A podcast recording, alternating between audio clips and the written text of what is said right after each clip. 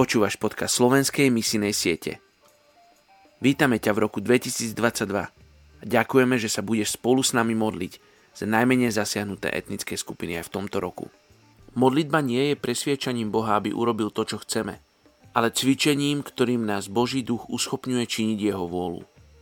Leonard Ravenhill Chceme ti dať do pozornosti nový nástenný kalendár na rok 2022 v tomto kalendári nájdeš všetkých 271 najmenej zasiahnutých etnických skupín a 51 geografických štátov Európy, za ktorých sa modlievame aj v tomto podcaste.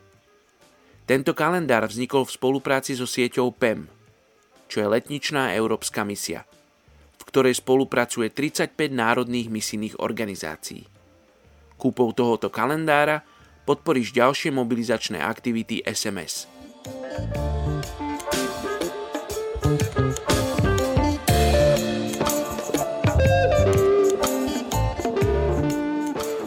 Skutky, 1. kapitola, 11. verš.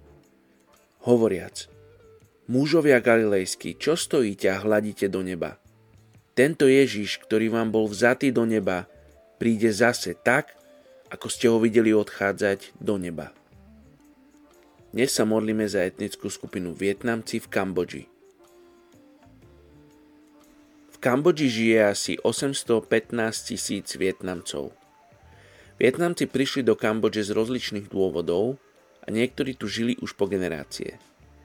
Vietnamci začali migrovať do Kambodže v 17. storočí a od roku 1863, kedy sa Kambodža stala francúzskou kolóniou, mnohí Vietnamci sem boli privedení práve francúzmi, aby obrábali plantáže a zastávali pozície ako štátni zamestnanci.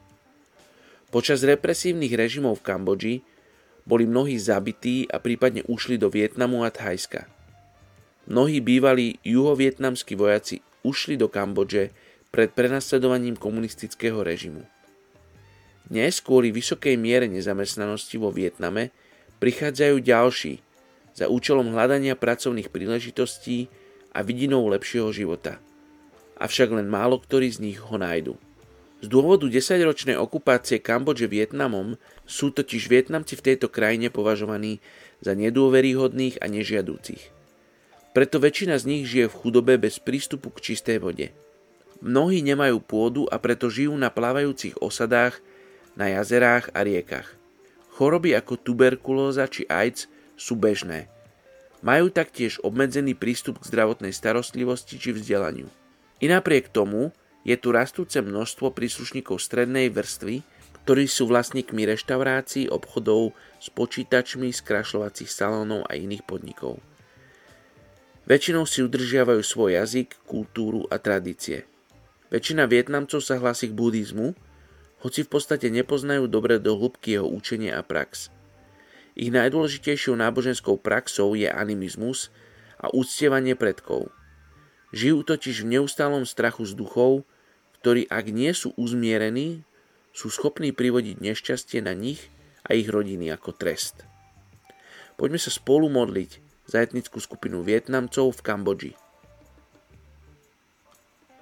Oče, ja sa modlím za túto etnickú skupinu Vietnamcov v Kambodži. Oče, my nepoznáme úplne presné detaily všetkých tých konfliktov, ktoré sa diali v tejto časti Ázie. A iba šťastí rozumieme tomu komplexnému zraneniu, ktoré tam nastalo medzi týmito rôznymi národmi a etnickými skupinami oče. A tak sa modlíme za uzdravenie do vzťahov medzi národmi a medzi etnickými skupinami. Čo modlíme sa za tých, ktorí utiekli do Kambodže z Vietnamu, aby našli lepší život. Oče, modlíme sa, aby oni mohli nájsť teba. Oče, modlíme sa, aby tí kresťania v Kambodži boli dobrým príkladom týmto Vietnamcom, aby im poukazovali na Tvoju slávu, na lásku.